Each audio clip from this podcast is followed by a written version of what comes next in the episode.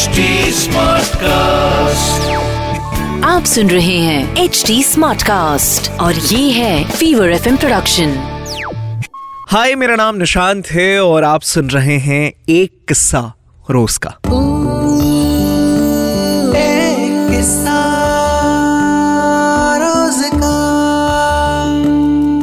आज मुझसे सवाल निधि ने पूछा है। निधि ये कहती हैं कि निशांत माँ लक्ष्मी की कृपा मेरे परिवार पर बने इसके लिए मैं क्या करूँ?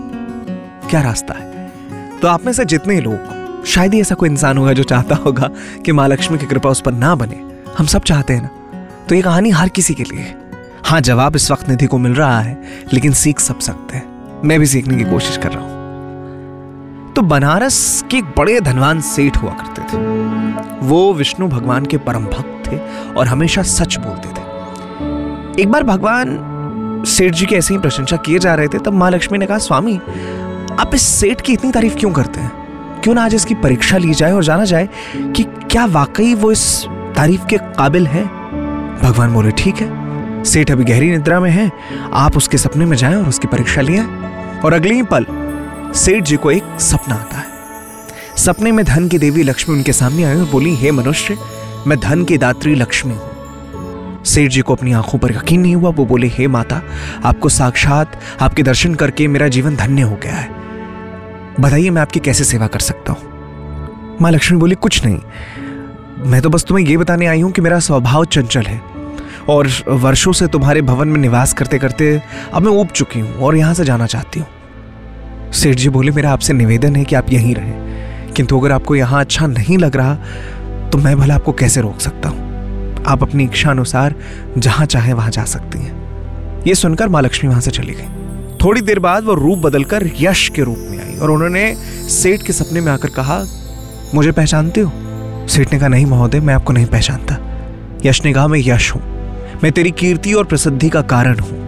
लेकिन अब तुम्हारे साथ नहीं रहना चाहता क्योंकि यहाँ लक्ष्मी नहीं है, वो चली गई है। इसलिए मेरा भी अब यहाँ कोई काम नहीं है। सेठ ने कहा, ठीक है, अगर आप भी जाना चाहते हैं तो मैं क्या ही कर सकता हूँ? सेठ अभी सपने में ही था। उसने देखा कि वो गरीब हो गया, दरिद्र हो गया है। उसके सारे रिश्तेदार, नाते सब टूट चुके हैं, मित्र दूर हो चुके हैं। यहाँ तक कि जो लोग उनका गुणगान करते थे, वो भी अब बुराई करने लगे। कुछ समय बीतने पर माँ लक्ष्मी एक और रूप धारण करके सेठ के सपने में आई और कहा, मैं धर्म हूँ। लक्ष्मी और यश के जाने के बाद मैं भी इस दरिद्रता में तुम्हारा साथ नहीं दे सकता। मैं जा रहा हूँ। सेठ ने कहा, जैसी आपकी इच्छा। और धर्म भी वहाँ से चला गया। कुछ समय बीतने के बाद माँ लक्ष्मी ने एक और रूप धरा।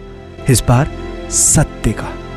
और उन्होंने कहा कि लक्ष्मी, यश और धर्म के जाने के बाद मैं भी अब यहाँ से जाना चाहता हूँ। ऐसा सुनते ही सेठ ने तुरंत सत्य के पाँव पकड़ लिया और कहा, महाराज, मैं आपको नहीं जाने दूँगा।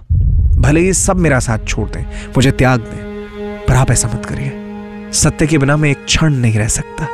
अगर आप चले जाएँगे तो मैं अपने प्राण त्याग दूँगा। सत्य ने प्रश्न किया कि, लेकिन तुमने बाकी तीनों को तो बड़ी आसानी से जाने दिया, उन्हें क्यों नहीं रोका? सेठ जी बोले, मेरे लिए वो तीनों भी बहुत महत्वपूर्ण हैं।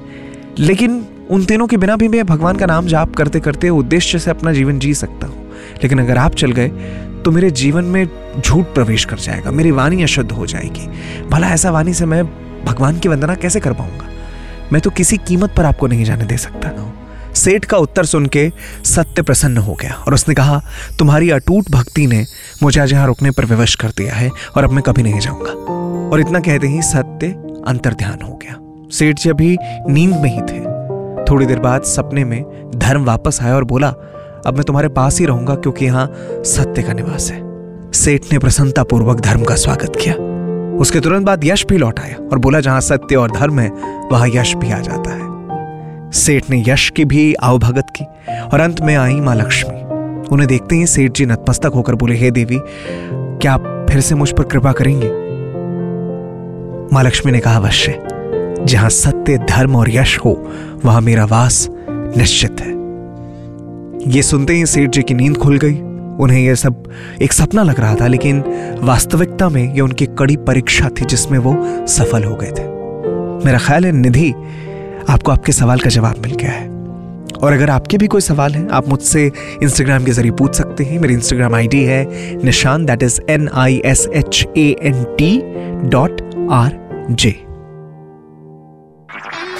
आप सुन रहे हैं एच डी स्मार्ट कास्ट और ये था fever FM production H smart Smartcast.